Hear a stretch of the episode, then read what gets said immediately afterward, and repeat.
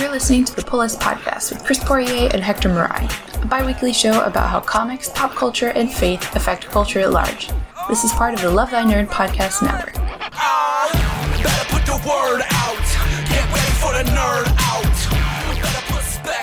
Greetings, comic book fans of all ages. Welcome to episode 8 of the Pull List Podcast where the feats of the brave and the bold are celebrated next to the mind bending confusion of editorial and creative continuity. For who knows what evil lurks in the hearts of men? The shadow knows.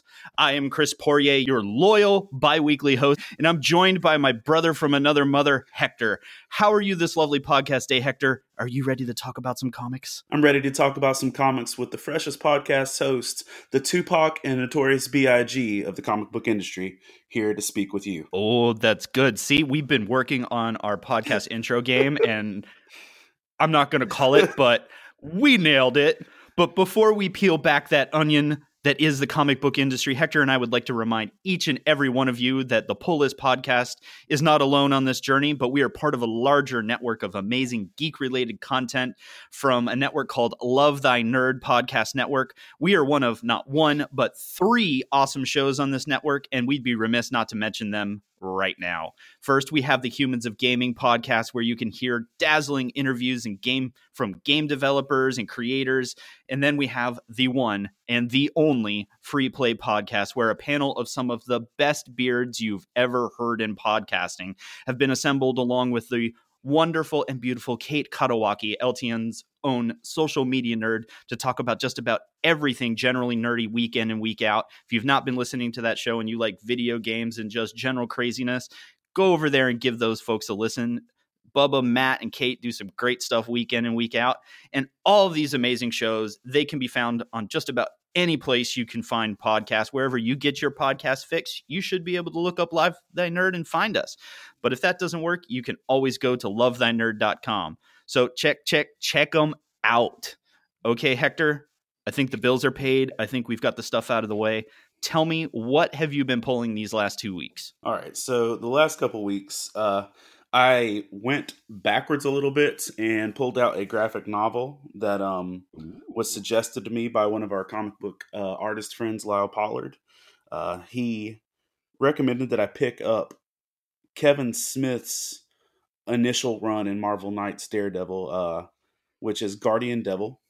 Mm, so nice. I, I went back and picked that up, and surprise, surprise, a lot of Daredevil season three uh, is pulled pretty much directly from Guardian Devil, which nice. You know, there's some outlandish parts to it, so it's one of the more out there Daredevil stories, but uh, it pays off well. So I pulled that in. Um, let's see, continuing to read Man Without Fear, the epilogue or I guess prologue to what the epilogue to the death of Daredevil and the uh, prologue to whatever comes next. Um, and it's doing that really well, isn't it? Yeah, I'm happy i with it. I'm happy with it, and I honestly thought coming off of, I thought coming off of the last Daredevil run that it was going to be hard to follow, but I've got to say it's this was tailored really well to just follow up where we've been. So that was yeah. Nice and can't we just take a moment to say to folks that might not be maybe you're just jumping in the comics and you've been along for the ride with us that typically these like especially weeklies because this has been a weekly series um yeah. typically don't end up being that great um no. For whatever reason, these filler stories are usually a chance for up and coming creators to kind of get their feet wet. You'll usually see new folks introduced in these type of situations or in tie-in events for major summer events. And so usually as a comic book retailer, I don't go very heavy in these because most people are like, right, it's not important, it doesn't matter. But I myself and a ton of the rest of us in the retailer world, we have, you know, secret Facebook clubs and stuff, and we talk about the industry behind their back. I mean, directly to them. Um, and we've all been really happy with this series so far because it it's doing a great job of closing out what came before and now i'm really excited to see what daredevil comes out the other side isn't you know there's only like one more issue so one more yep ends at five so uh, have they announced what's next yet Yes, the Chip Zdarsky um, run on Daredevil starts in February, so it's going to go from here into Chip's hand. Um, which, given the hard hittingness of this series, I'm kind of curious how that's going to look. Chip is known for being kind of lighthearted. Um, I love Chip's work; he's done a lot of really insane things. Um, so I'm excited to see where he takes this character um, after a year. Well, more than a year, two, three, maybe three years. I'd have to do the math on that, but 30 plus issues coming from Charles Soule, um, who was a lawyer. He does levity well, but he's also a lawyer, and he really nailed Matt, that part of Matt Murdock. Chip is Chip is crazy at times, um, but he's. I mean, it's super fun. He's the guy that gave us the best two pages of Amazing Spider-Man ever, which is uh, Peter meets a spider. Um, go look that up. Worth it. Um, okay. And he does all kinds of other craziness. But I, I just got to drop this shout out to Chip here because Chip did something amazing in setting up this Daredevil book. If you didn't know, like a month ago, he just went out on Twitter and went, if you want a 30 second to 60 second bumper of me saying awesome things about your comic shop and coming and you should come and buy Daredevil, I'll do it. So we did. My shop did. And we figured he was kidding. And he sent us a minute long intro video that's on our Facebook. Um, I might drop that in the notes of this show because he did 60 something of these because he realized he can't not do it after he promised the internet. And he was kind of dumbfounded people did it. So he spent an entire day recording these bumpers. And you can see him kind of get tired as he oh, no. does. They're they're all different, but they're all amazing. So the comic book industry is alive and well. And Chip, thanks for that. It was amazing. it's hilarious. And seriously, brother, we hope you get your Daredevil mug without a chip. There you go. um, also picked up the second installment of Shazam, the newer uh the reboot, I guess. Um Yes, the Shazam family uh family values tour yeah, the Shazam failed. That sounds like a bad Limp Bizkit reunion. Um, uh, which, by the way, I think they're coming back. I think I heard that they're recording and a plan to tour soon. So the world's not ready, really. Um, oh no, why? Uh, yeah, but wait. Um, uh, Immortal Hulk, aka Hulk in Hell, right now. Um, I've just been so thoroughly impressed with what they're doing with this. And you know, being the the pastor Bible nerd that I am, anytime you like give me three or four pages of just Bible talk in a comic book, I'm, I'm gonna I'm a I'm gonna be a little more gleeful in your direction. But it's just been really good about you know dealing with Hulk and Hell. They've really, I think this has been one of the most impressive dichotomies between Bruce and the Hulk I've seen. Mm. Um, and this recent issue, like the I want to say it was yeah, it's twelve. Uh, Immortal Hulk twelve. Like you know, there's just some stuff you you know that I don't see coming, and I enjoy it. On more about Hell, uh, there was Shredder in Hell this week, number one, and um, I thought it was you you found it a bit boring, right? Yeah, it, and I don't want to say that to sound like I was down on the book. I was a bit that sometimes with certain writing styles, I just kind of I cash out. Um, but the art of this book was really good, and that's usually an experience for me that doesn't happen where the writing loses me and the art's like, "Ooh, I'm going to keep flipping these pages." It's usually the other way around that I'll get distracted by art that just seems out of place. Um, but this one just didn't click for me for whatever reason. And some of that could also be just fatigue from the pile next to my chair. And when I hit that book, so yeah. I want to hear what you got to say because maybe I need to revisit it and put it to the top instead of the bottom. I'm not going to say it needs to be in the top, um, but I enjoyed reading it. Um, like because of your recommendations on some things lately, I picked up a few more Ninja Turtle books, and I can't pick them all up because there's a lot. And, There's a fair number of them, yes. And um, they're about like Spider Man. Um, but uh, I enjoyed this one. Uh, I obviously am missing out on some of the more latter entries into the Ninja Turtle mythology, mm-hmm. and uh, that showed definitely in this. But um, I it it was a very zen vibe to the whole book. You know, you pick when the cover has Shredder in anguish and says Shredder in hell, you expect a little more of a raucous adventure than uh like a walking Zen garden. And that's I felt like what it was. It was like Splinter and Shredder having a peaceful stroll through the afterlife dealing with his issues. Um so if anything, this was more like Shredder in Purgatory than Shredder in Hell. But Shredder takes a walk in the garden. As you can hear Southern Baptist hymns playing softly in the background. Um, so that was good. Uh, really still enjoying the Tom King's Batman Nightmares run. And I read so many comics that I forget sometimes where a book leaves off. Right. And so I picked this one up, and there's zero indicator of what came before uh, when you pick it up, and it wasn't until the last page, and I'm like, oh, we're in nightmares still. Got it. Um, but it was fun. I don't I don't want to throw a lot of spoilers out there because it is well, I mean it's it's a nightmare, but there's still a lot of content. So you get to see um, for those of you who are heartbroken by Batman 50 uh, and the wedding that didn't happen, Batman 63 will at least uh, scratch that itch a little bit for you. A little bit. Yeah. It gives you a little more of that. It it had that cool feeling of oh, they're just doing married stuffs. Yeah. Um, there was there were a couple really cool moments in there. So again, we'll we'll kind of let you guys actually get to this book.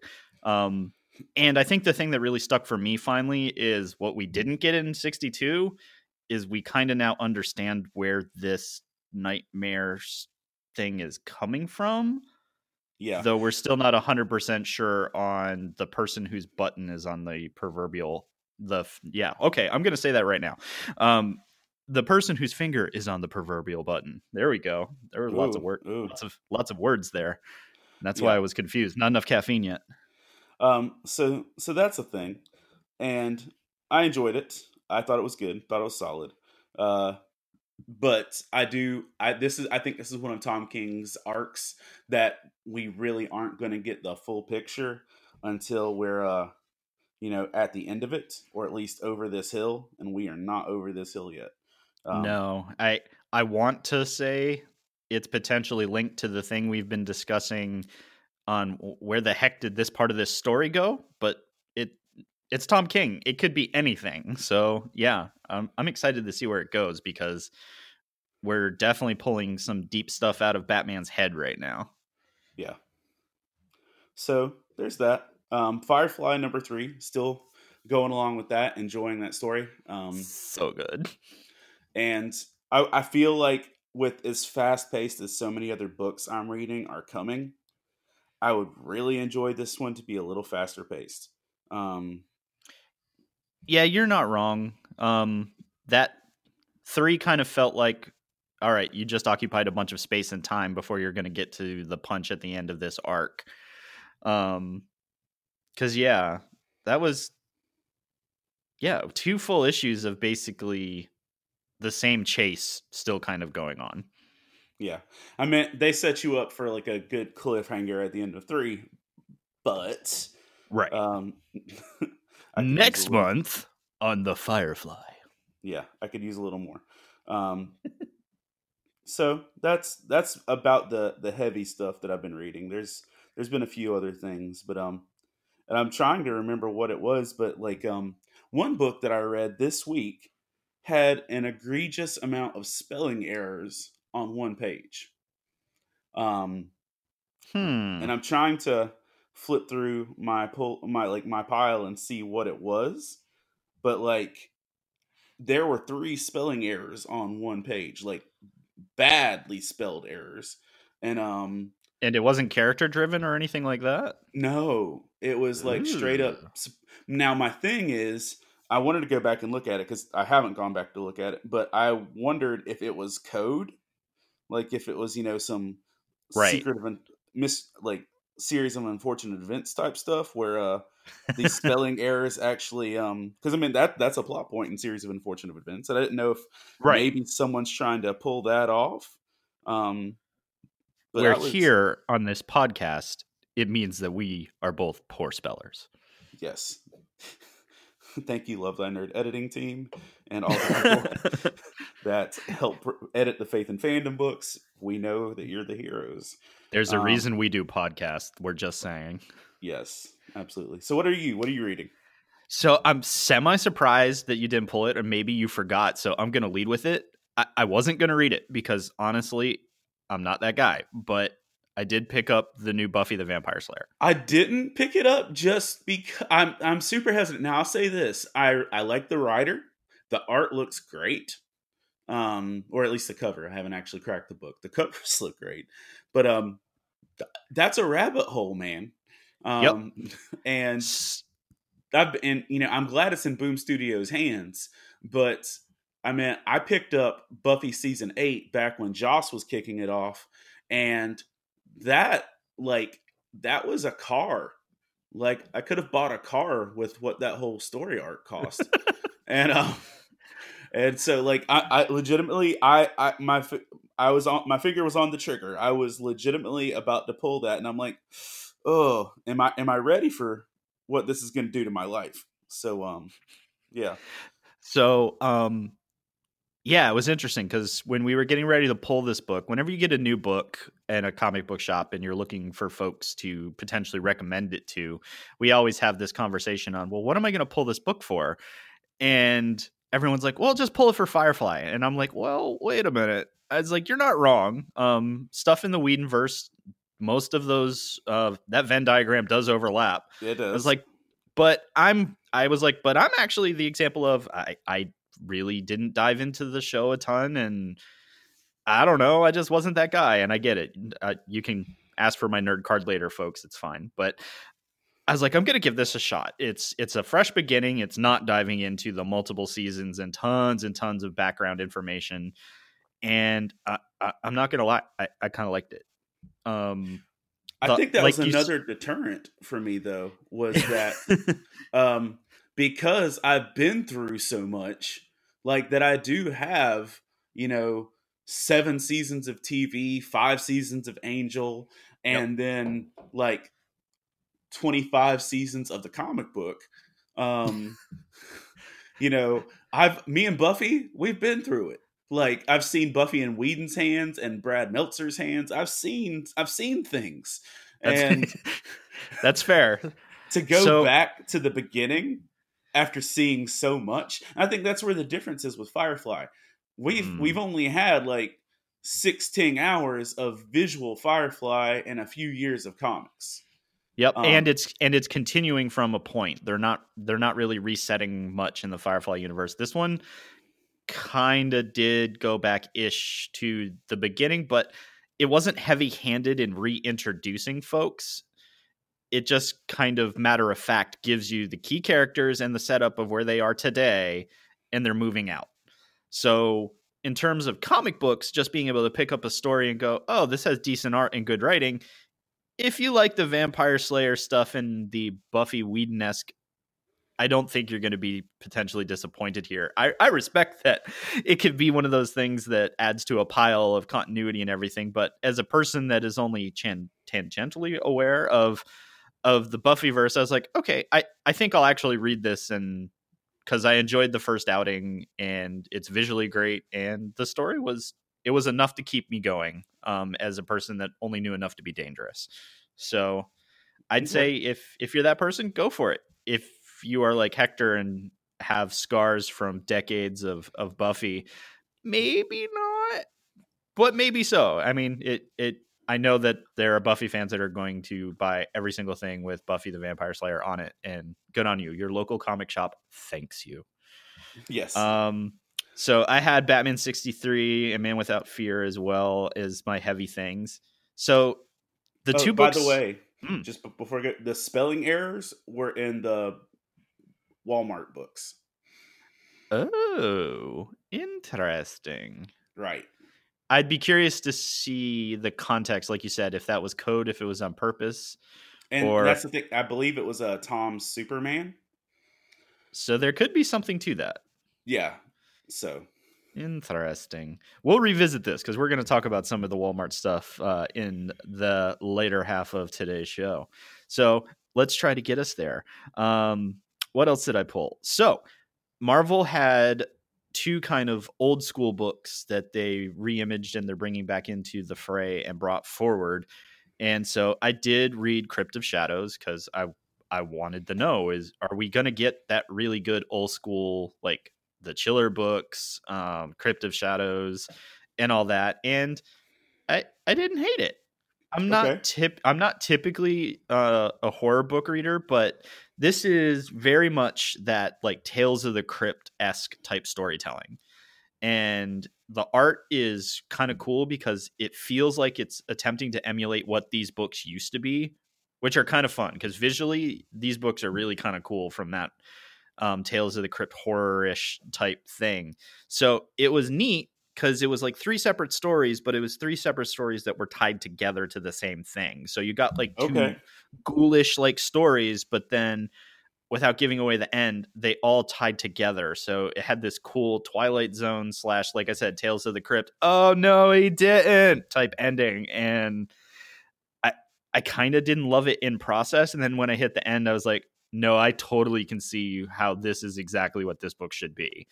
So if you're into that type of thing, I recommended it to a few folks that I know are into this thing, and they came back and they're like, dude, nailed it. And I'm like, great. So if that's your thing, you should go back and revisit um, the Crypt of Shadows uh, on the shelves this week. And then the other one that's kind of related but different um, is Howard Chaykin brought us uh, War is Hell and was a World War II um, military esque book.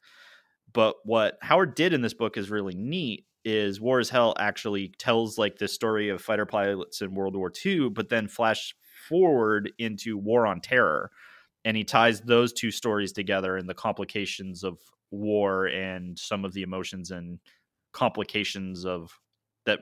It's the age old adage, as you would say, is that war never changes and all that good stuff. If you got that reference, good on you. Yeah. go listen to the free play podcast. Um, so it was again really great visuals, but both of those books had that really cool old school Marvel feel to them. So, you know, like you were kind of saying on Shredder in Hell is I don't know, I'd say if you put that on top of your pile, but if you're into those type of things and kind of like feeling those throwback, those were super good. And I think the last thing that really kind of stood out to me, and this is going to be shocking, um, I actually did pick up Friendly Neighborhood Spider-Man number two because I, I couldn't I couldn't just leave it at one. Um, I unless a number one completely turns me off, I'm usually like, okay, I need to pick up number two and three and find out if I'm really giving this a fair shake. And I'm still not hating it. It's still not the best spider book that might be on the shelf, but it is certainly not the worst. So, what is the Um, best spider book on the shelf? Oof. I mean, I'm not reading it as well as I should, but based on sell through and everything else, Amazing is really good. Spider Man um, renumbering with Miles still in control of that title recently is also really solid from talking to my spider folk. It's just too many books for me to read. But for those of us that want that classic Peter Parker feel, Friendly Neighborhood Spider Man is just, they're hitting it. It's good. Um, it was kind of wackiness in the middle of giving us who the big bad of this story is actually going to be and who his sidekick of sorts is going to be and i'm not going to spoil that because it's kind of a funny reveal. Um but whenever peter parker picks up the phone when he needs help with something really random and the human torch shows up i know we're in good spider-man territory and that's exactly what happened here and it was great because in the first book we saw him with these two kids that he can't figure out and um he's like i don't have time for this so i'm gonna call someone to watch you guys and you're like who's peter gonna call and the human torch shows up and you're like right that makes perfect sense have johnny watch the kids this will go great um but it, it was great because the interaction between peter and johnny is some of marvel's potentially best buddy stuff I always enjoyed and- it in Ultimate. I really did. Right. And I'm getting those vibes, and I'm like, this is Spider Book 40,003, but it's well grounded right now. So, like I kind of said from the beginning, if you're looking for something that's easy to follow in the Amazing Spider-Man um, space, I- I'm digging it. I think this is a really solid book that people of all ages can read together and appreciate. Is calling back well, but is doing a decent job going forward. So, it's another one of those books that has surprised me because typically it's the quest for more money as opposed for the quest of just good creative content and this is somewhere in the middle and i'm totally cool with that Okay. so i think that's kind of like the high points like a lot of stuff came out in the last two weeks but at the same time it also kind of felt like not a lot came out in the last two weeks so Agreed. if we've missed That- something That's what had me reading graphic novels I've never picked up before. Right. Well, there you go. And that happens, um, especially this time of year, because we're going to see a build up towards summer events real soon. Um, I always felt like it should be the other way around because summer events are so swamped with like you know superhero movies, right that's- all the it- things. all of the things and all the things that require money between vacations and comic book movies and all of that. It's just like hit me, you know, in the lull. Give me something massive in the lull, not when everything else is happening.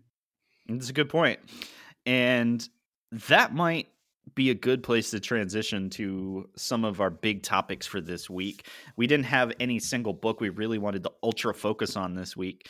Um, but there are a couple things going on in the greater sphere of comics that Hector and I decided we can not not talk about. See that there was a comma there. Um, this this is why we need editors. This- grammar! I did it. I, I don't know if I did it, but there's a No. lot going on in comics. If, um, if this was Microsoft Word, you'd have the blue line, not the red line. It's okay. Oh, right. But is Clippy going to help me? Because if Clippy's not there to help me, I'm totally lost. I want Clippy to show up in a Deadpool book. Like I Okay. legit, I want to turn a page in a Deadpool book and Clippy be on the side and just start talking to you. I think that would be fantastic. Oh, man, we need to work on that. So, S- S- Scott, Skottie Young, if you're listening, um, pl- please be listening. Um, Clippy Deadpool, make it thing.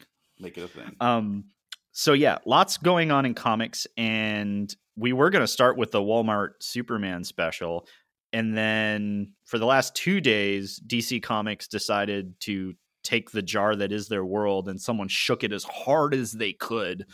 Um, a little Heath Ledger there.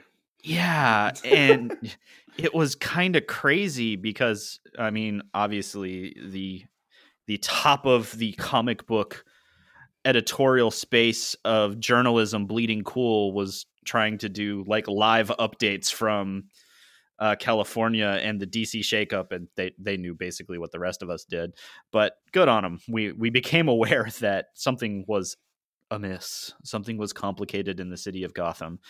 And so, if you've not been catching up, DC Comics did kind of start the week with a lot of leaks of potential changes at the top. And like anytime we hear about changes, the entire world's like, oh, Didio's out, Jim Lee's out, everybody's out, DC Comics is collapsing. Well, good news, everyone. That that's not what happened. Um, Jim Lee is still very perfectly fine where he is and maintaining his publisher roles and his chief creative officer roles, and Didio is maintaining his space as well. But uh, WB apparently did kind of reach into DC Comics and decide to shake things up a little bit. And, you know, their wording on all their stuff is the bring DC back to the greatness that it once was before, that a few folks pointed out. Wasn't that the point of rebirth like two years ago? Um, but I guess that's what most companies say when they're in restructuring and reorganization. But what mostly shook out of it was a bunch of senior vice presidents kind of in the middle, higher echelon of things, above editorial and above normal day to day operations, um, parted ways. Um, and it seems what was going on is WB is trying to consolidate some of their sales divisions and some of their stuff that they think overlaps more. So there is a layoff list potentially coming out at some point if they get down to brass tacks on it. Um, but the bottom line of this is it would appear that editorial is mostly going to be in place. Most of the creative is going to remain in place. It's just WB is trying to find, you know, all that synergy and other business words um, that make them feel better, but also save a couple bucks is kind of my take from things. I did have a chance to talk to one of my friends that is in the sales division at DC, and I I will leave him be by name, but the main thing being that most things are business It's as usual. Yeah, it's totally alive, totally selling us toys. Um, and the main thing was I just wanted to love on that dude. That you know we talk about community a lot here, and I'm like I figure everybody and their cousin trying to get a bleeding cool quote um, came to him because we talk to sales guys like all the time. That's what they do. They're trying to sell us stuff, right? Um, but I just wanted to make sure he was good and the crew was good. And well, good news, they're they're all great, and that makes me feel good because there's a good group of people working in DC sales, and I don't just say that as a retailer. Um, I think they care about what us as customers and other people think, which might sound counterintuitive to a lot of folks that feel that DC started sliding a bit in the last six months. And there's some folks out there that do feel that way. Um, but yeah, but they've been sliding in some areas potentially, but I mean, their stuff has gotten better. right and and you know that was what i told him i was like i'm not i'm not just telling you man i was like your product is still great your stories are still great just stay focused as you have for the last year because that's what you've been saying is we're listening and the stuff reflects that. And most of us are sitting there going you're you're not wrong. So yep there's there is some turmoil but it seems to be mostly organizational stuff. It doesn't seem mind-blowing like eics and and primary creatives being fired or that kind of stuff. It's it's just comics drama and turmoil makes the internet turn in our space so it, i think a lot of folks were sensationalizing what appears to be just a restructure for wb to make more sense of not necessarily duplicating jobs that's that's my takeaway for the moment based on what i've heard what i've seen so we'll keep an eye on that. If if something like insane does happen, we will revisit this and see if there's some folks we can talk to. But for the time being, your DC comics are safe. Uh, Jim Lee still at the at the helm, and creative is still clicking right along. So fear not, brave souls of Gotham. The sun will rise yet again. no more audio clickbait for Jessica Chobot. Womp womp. So so DC Comics is fine. That's all you really need to know, folks. Um, but you know, if you do know anybody in that universe, I think we get lost in sensationalism and we miss the opportunity to care about people. So reach out and be like, "Hey, man, we know things are crazy, but we hope you're good and your people are good because we love what you do. Because that's what drives this industry on all points, from sales all the way to creative." um, we're all kind of in this big comic mess together. So share some love if you know some folks. There's rarely been a time I have tweeted someone in this comic book industry from the biggest to the lowest that they didn't respond. Um, Also true. so these guys aren't untouchable um and they're not distant and uh and i'm still waiting on you know my demon etrigan battle rap um from Azzarello so Yeah, we we might want to give them a couple more days, but then we can definitely revisit that. I think that's important. yes Um, so so that's DC. Uh, Hector, uh, I know that you've been reading it and you had your hands on it. Do you want to kind of lay out for us the latest Walmart Superman? And some of you might have heard there was a, a tad bit of controversy there as well. scandal Scandal, it's totally scandalous. More Not- so, not more Shonda so- Rhimes. not Shonda Rhimes scandal please don't sue us ooh, yeah. But, oh no, this goes on YouTube, man. Darn it. um so yeah uh lay it out for us because there, there's a lot going on there too because it, it wouldn't be another week in comics if there wasn't something to complain about or have self-righteous anger over so hit us So uh, there has been a debacle with uh, Superman number seven on the Walmart run of original stories, and this is Tom King writing. And uh, so Superman has been over these issues. And by the way, if you actually want to pick the story up, and here, okay, let me hit this real quick. Here is what I think is going to be the tragic downfall of these Walmart books. Mark this date on your calendar, folks. Um, this is because this is this is what literally almost sank my battleship in terms of caring. Um, there's no way to backlog. Um, there is no Hmm. way to catch up if you miss something. Um, because if the Walmart and now these books are available at Target, right? Um, I believe it's a Walmart exclusive unless they've changed their stuff. Okay. Because the main thing we've been complaining about as retailers is it was rumored we were going to get a hack at it at some point, but I don't even know when that's going to happen. Yeah, I, I heard something recently that Target might be getting involved too. Um, but for all I know right now, it is a Walmart exclusive. And when Walmart changes out their retail space, they chuck all the old books. So, point in case, Batman and go ahead. That makes me sad. Yeah. I'm sorry. I'm sad now. Um, well, I used to work, you know, when working in Walden's, we threw everything away, and it was like, um, that hurt my heart. Um, but with that, Walmart just chucks these giant books, and um, point in case, issue number six, which, uh, by the way, these stories did not start on issue number one, which again is confusing. Um, they started on, I want to say, issue three. Oh, right. Because they did the old school thing of giant sizes of it had multiple stories, right? So like They have had- four stories in each issue. Right. So you had some Batman, you had some Wonder Woman, you had Superman, and I keep forgetting who the last one in there. There's a Teen Titans one. That's and what Justice it was. League, yeah. Um, but so the story starts at like issue three.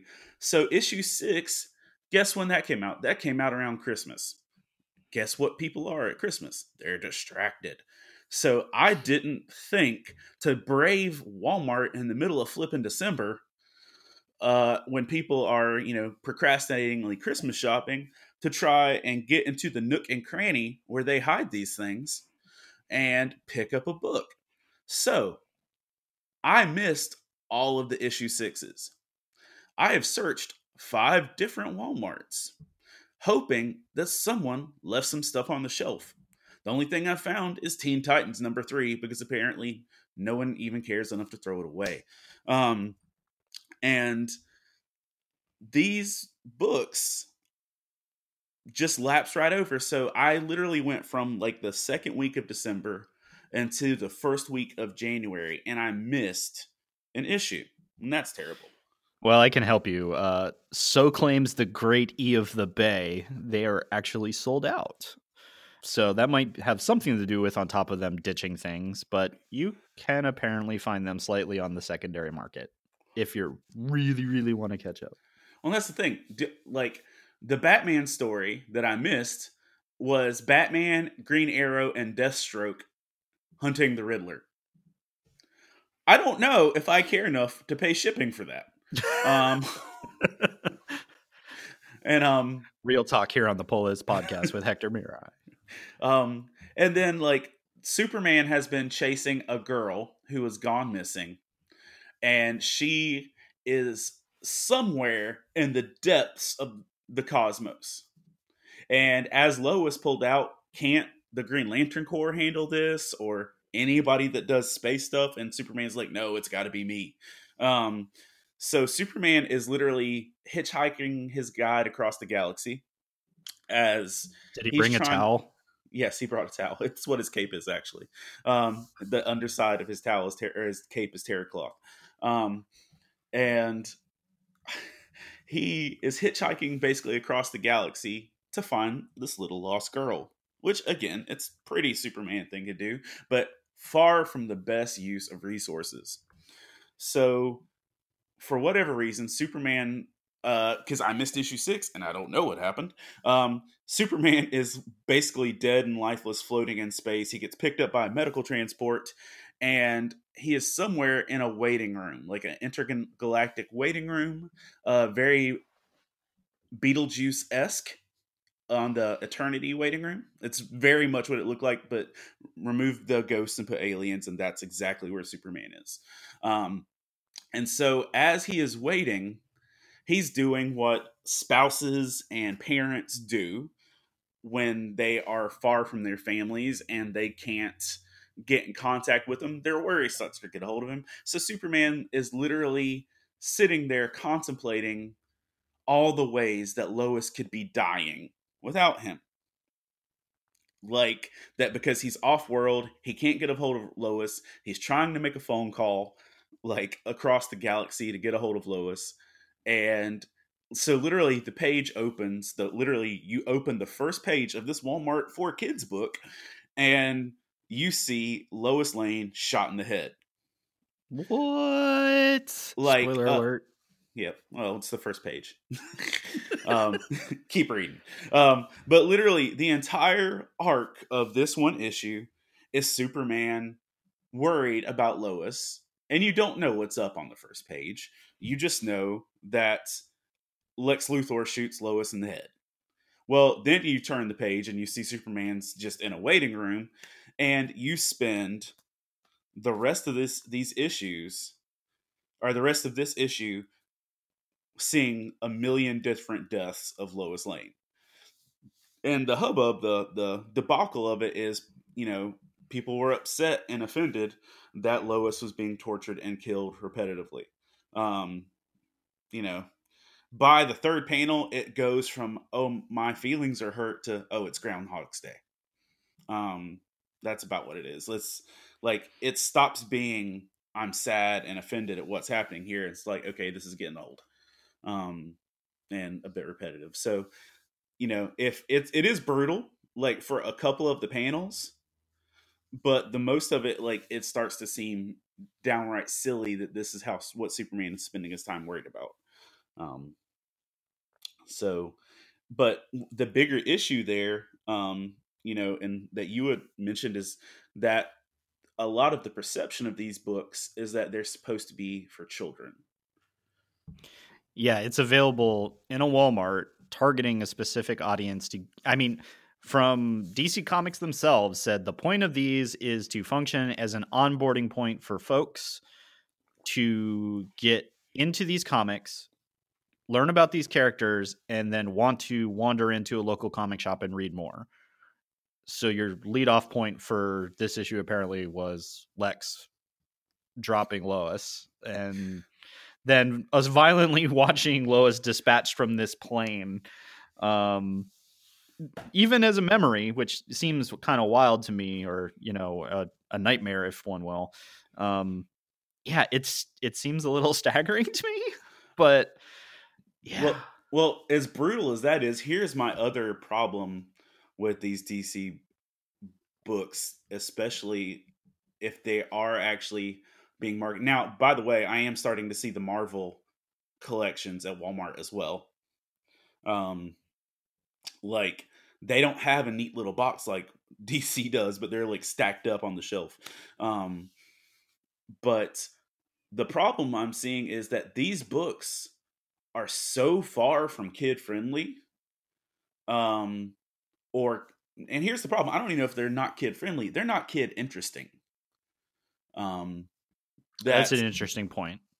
That you know, in the Batman book, they've got the rebirth run of Harley Quinn. Okay. I don't want my eight and ten year old reading the rebirth run of Harley Quinn. It's not the worst. It's not the best. It's not the best, and I think I've mentioned it before that one of the challenges as a retailer is a lot of kids see the cartoon versions of a lot of their favorite characters, and then their parents wander in and go, "Cool, where's the Harley Quinn book that I can show my eight year old daughter?" And we're like, "Uh, right." and um, um and then and, yeah, they included New Fifty Two Nightwing. Ooh. So I'm literally like, you pick up the Batman book, you get one chapter of Hush, one chapter, which, by the way, well played. If you're going to pick a Batman book, go with Hush. Smart. Yeah, Hector approved. Hector approved.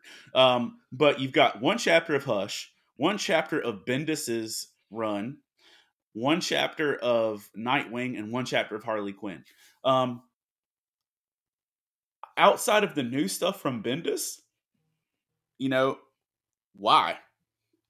Um, yeah, just why? and then, like, even with that, I can say this: I love Tom. And I'm learning to tolerate Bendis um, in this capacity. Uh, just you know, I know I'm being super critical today. Forgive me. It, it's okay. Uh, I'm usually the one that's taking all the brunt of being a little down on uh, Brian Michael Bendis uh, in the community, so I need someone to share this this boon with. Oh, but There- we there- we need we need to say it for the record. It, Brian Michael Bendis is one of those folks. It's a love hate relationship that folks love him for what he does, or folks hate him. I've not met many people that are really neutral. Um. So Well, yeah, Here's my problem. I think it is. I think I am more neutral towards Bendis, but I can how is say that this. possible? I don't.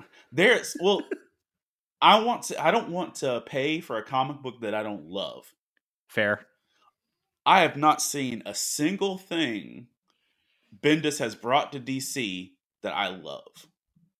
Um, I picked up the new Titans by or the Young Justice from Bendis. Okay, great. But as Young Justice Robin would say, I was whelmed. So it wasn't Crash. It was just no, whelmed. Yes, it was not Crash. I was whelmed. And um, you know, I was like, okay, that was cute. I'm not going to pick this up. Um, you know, reading his stuff with the Superman 1000. That was that was okay. Not going to pick this up. Um, you know, the only thing keeping me uh reading the Bendis Walmart book right now Do tell. it, is your homeboy's art. Um, oh, Nick- Nick Derington. Nick so hot right now. I'm so I'm hot very right now. yeah. I'm very not apologetic about Nick is super talented, and if you just want to see a ton of his art, and honestly, a lot of art that he just always wanted to do, and everyone was like, "Cool, well then do it," is in all those Walmart books. Yeah. So a And- look up Nick Derington, super awesome. B read that stuff, see that, that- stuff. Well, that's the thing. I'm I buy that book if nothing else just for Nick Derington art. Um, because Good reason. It it's solid, and getting to see him draw Deathstroke and see him draw you know Oliver Queen and stuff like that. That's been worth it. But um, e- I'll say this: this Superman story is a stretch even for Tom. You heard it here first. I have a non-positive, glowing thing to say about Tom King's writing. It's a less positive thing. Let's not lie. Okay, it's a less positive thing. This story is convoluted to the point of Grant Morrison Final Crisis levels. Um, My head just hurt a little bit right there thinking that through. Go on. Yeah. Um, I like this feels like this is a Morrison story. This feels like a like it could be in the same Morrison Green Lantern book that's out right now. Um, and I don't love that. So, you know, if Walmart is doing this for kids, they need to put Tiny Titans. They need to put Super Sons. They need to put um, DC Superhero Girls and put that in a collection and stick that at the front of Walmart. Um, yeah, I, I think it's a little of both, but it may be Walmart's goal versus DC's goal may be different, is kind of what I'm starting to see unfold. Is I think Walmart's like, ooh, comics, comics are for kids, and DC's like, cool, super broad distribution to people that don't typically read comics. Let's hit them with our really good stuff. And so that's a strange dichotomy, right? And I think that's what's kind of playing out right now in the marketplace. So so that's where we're at. You know, I think people, you know, I can understand them being upset about Lois, but I think as these are dragging on, I think there are more things to be upset about. Sure. And I guess that leads us to our final topic that we don't want to jump up and down on quite yet because part of it is it's not out yet and we're playing the speculative game. Yeah, it's purely speculative. But it Put can't not speculative on my name. right. and that would be DC Vertigo's imprint Second Coming is getting a ton of Christian press, secular press, comics press, and the basic premise here is that Christ is is returning and the reasons are well, they're not great. And so Christ is returning, and Christ is going to return to actually be the sidekick of a superhero. And so, suffice it to say, there's a fair number of people of faith that are a little upset. Um, and honestly, probably rightfully so from our perspective as Christians, that typically we don't enjoy seeing our our Lord and Savior done in a satirical fashion. So there's been a lot said. There's even a petition um, that's been submitted to Vertigo this week, um, north of 100,000 signatures of folks of faith that are upset. And we've had a lot of folks. I know Hector, you've had a lot of folks come to you. I've had a lot of folks come to me in the Love Thy my, Nerd in, community. my inbox is full of people.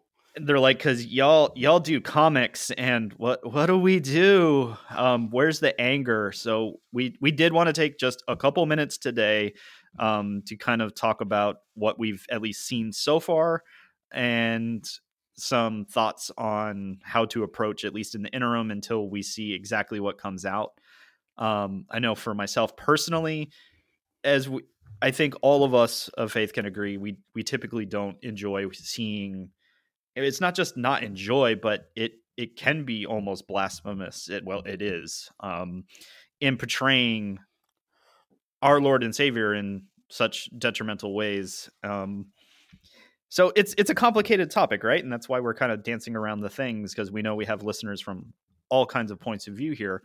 Um, but Hector, I kind of want a couple of your thoughts, and then you know I can jump on some of the pieces there. But for me, I think a lot of it is a wait and see because there's been a lot of comics that do this type of thing and end up surprising us.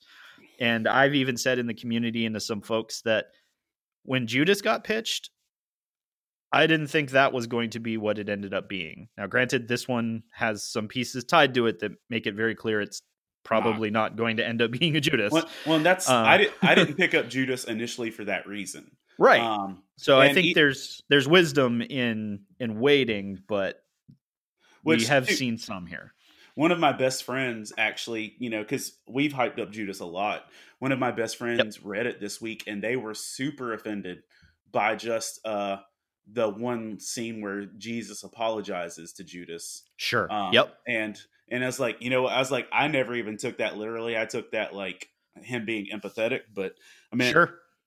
Here's the deal. This is my thought. You know, I, have I've had everything from my inbox to uh, people ask me if I'll set up protests from the Faith and Fandom booth. I mean, oh, wow. like, like I'm like, okay, that's literally the opposite of what I'm here for. Um, but here, here's where I'm at. Um, first of all, this book's not out. Um, any, you know, as they've said in every fashion, uh, no press is bad press. Um, right. By us pitching a fit, by us uh blowing this out of proportion, by us flipping out about this, all we're doing is guerrilla marketing for the book. No, I, I agree. I've I've I did have someone at church approach me on Sunday um, when they they're like, right, you're the comic book dude, and said, what do we do? Where's the same thing? Where's the protest? Where's the thing I can sign? And I kind of did the same thing. I was like, this is exactly what they want. Now, here's here's the thing you know, incoming with that. There, there's a couple thoughts, and uh, you know, to be the pastor to just drop some Bible thoughts on this. Um, you know, in John 15, 18, Jesus says, "If the world hates you, keep in mind it hated me 1st mm-hmm. Um, the world hating Jesus is the status quo, right? Um, the world not loving Jesus is the status quo. The only people I expect to be loving and respectful of who Jesus Christ is are the church.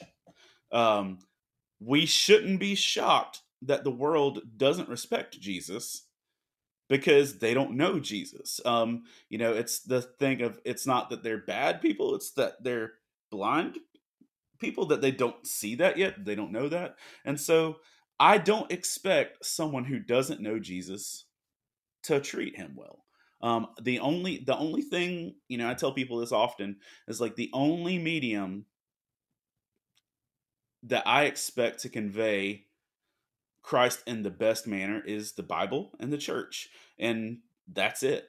Um, everything else we should be grateful for the strides we get that are positive, but we shouldn't be surprised by the negative. You know, and even in that, there's a a verse that uh in Ephesians five twelve, you know, says it's for it's shameful to even mention the evil things that people do. Uh, in in their secret. You know, it's you know, it says the verse before that that we should expose these things. Well, here's the thing: it's been exposed. it's public. Us us fanning these flames is not going to help.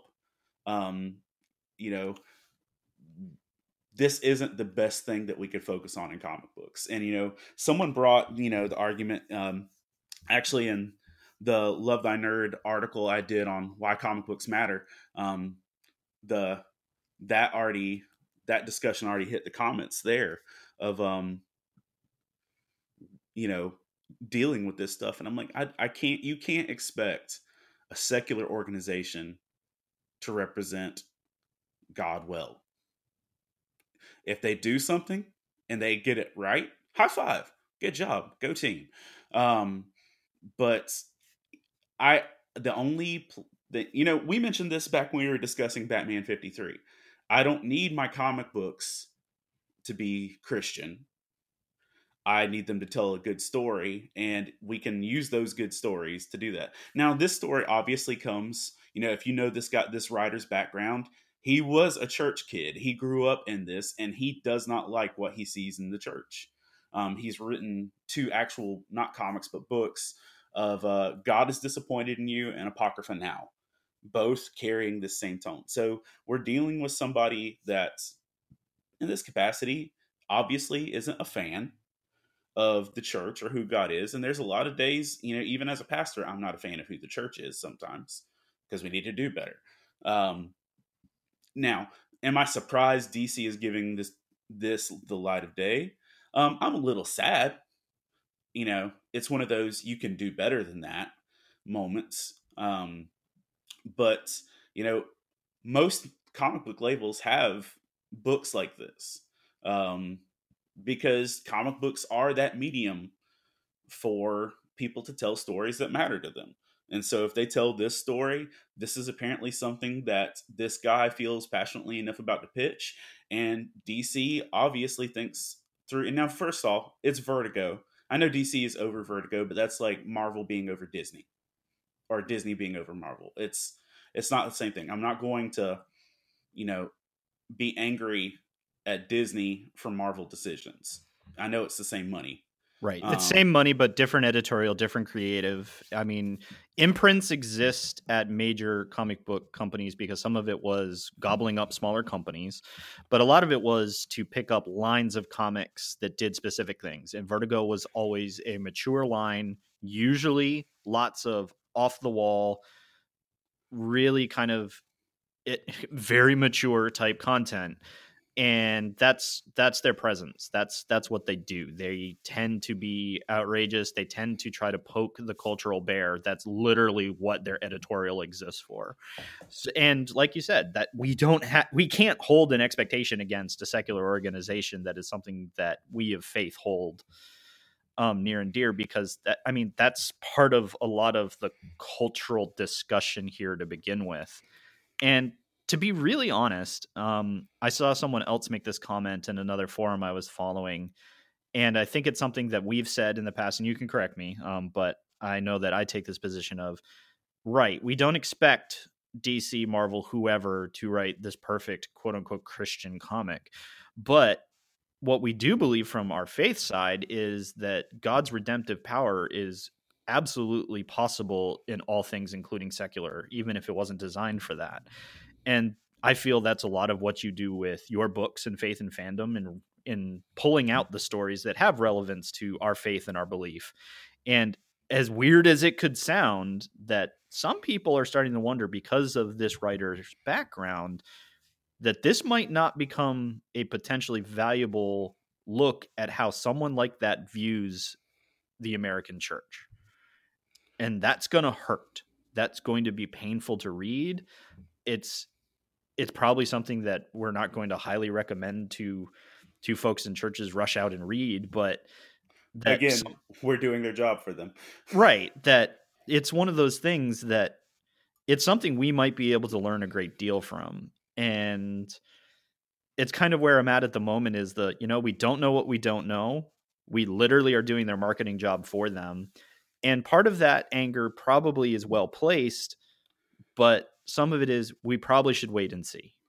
I mean, and if if Yeah. you look at the the things like this, okay, just based on the sales pitch that he downgrades who Jesus is, yeah, okay, I get it. That's offensive. Um, yep, no, but- absolutely. I mean, and and th- that's the thing. I could take criticism of the church because I know that we drop the ball on so many things. Um, but you know, it's a little more offensive when you, you know, take a stab at who God is or who Jesus is in that capacity. Um, but I really, I, I think that we can do better in how we respond. Um, if we respond with hate, then all we're doing is proving that they can get a rise of us. I mean, like, I'm not going to say Vertigo is valuable for a lot of things, but if they know that they control a certain community to get marketing, they will. Um, absolutely. and that's that's one of the things. So, you know, if if you don't approve of this, if if this is obviously it's not something I approve of personally, it's uh, something I'm very you know discouraged by, but I think we can we can at least use the conversation for better things rather than tearing down a company. Let's use the conversation to show people who Christ really is, as opposed to you know one discouraged person. Because at the end of the day, this dude who wrote this is someone who was wounded by what he saw in the church. There's a heart issue there. There's an actual person behind that pen. And if the church rises up and it's ugly and it's nasty and the faith community uh, turns into an angry mob, we've proved his point. So No, absolutely. So, like we said, we don't want to jump up and down on it quite yet, but we did want to at least get a couple thoughts out as so many folks have been asking us. And Hector and I both agreed that this is one of those things that part of it is a wait and see, but certainly don't mishear us in that from a pastoral position for both of us, but also as people of faith that it it's something that it does wound us in terms of how the content is treating our our Lord, our Lord and Savior, um, something that is personally important to both of us and to other Christians. But at the same time, how we function in this culture, in this society, and how we address these issues obviously matters. And both of us, that's that's why we do things like this podcast. It's why Hector does Faith and Fandom, and why I came alongside Hector in my ministry journey, and why both of us are here at Love Thy Nerd. That we think we can do better, and that the church itself can do better and we can take opportunities like this to have a conversation have a much different conversation in the space. So if you've got questions you know reach out to us let us know. You can partake in the community um, with love thy nerd which i'll give you more of the details here in just a minute. But yeah you know i keep telling folks that one of my personal mantras is that words matter and it's not just that words, what we type, what we say matter, but also how we carry ourselves. And we think this is a great opportunity for us to be honest about how we feel about the content, but also take the opportunity to address the community and some of the things that are coming out through the story as well. So we're kind of on that wait and see so we can see just what where this story goes and what is actually said and done and we think there are responsible ways to do that and we think conversating is part of it. So we just wanted to open up that conversation of folks let folks know how we feel. Um, but we know that's kind of a heavy topic to end on for the day but i think that is going to do us do it for us here at the Pull List podcast episode 8 lots of different stuff we talked about this week from new books to weird conversations at dc and the shaking of their proverbial world uh, Walmart and their super books, and Lois having really bad day in Superman's head, and then Right. finally just um, Vertigo and the issue of this upcoming book, Second Coming. And we just hope that it's empowering to you that you can have this conversation, you can come and listen and be part of it. But before we go, we just want to remind you all that you can also join in this conversation, just like I said, each and every day by joining us at the Love Thy Nerd community, which is on the Book of Faces, the Facebook. And all you got to do is search for Love Thy Nerd community and click join. And you can talk with Hector and I and a whole bunch of other really cool folks at Love Thy Nerd. Um, almost every nerddom fandom is represented and we talk about all kinds of craziness each and every day so it's a great place to have these types of conversations but also just the sharing the cool nerdy stuff that you're doing and enjoying because maybe we've missed it. Um, maybe we're not reading something we should be reading. So if you recommend something hector and i'll read it and we'll get on the microphone and we'll podcast about it because that's what we does. With our two So- turntables and a microphone. And a microphone. What what? Because that's where it's um, that's where it's at. Um, oh, nice. Uh, so remember to like and share the show. There's just so much cool stuff going on at lovethynerd.com where you can see articles. And Hector mentioned his piece on the importance of comics. Uh, you can check that out there at lovethynerd.com. And we've got reviews and other cool stuff. So keep your eyes out for all kinds of neat content there. But it comes down to the most important thing, as we say each and every week. Remember, kids, read more comics. We'll see you next time. You've been listening to the Pull List Podcast with Chris Poirier and Hector Miron, part of the Love Thy Nerd Podcast Network. Be sure to rate and review the show and share on all the social media.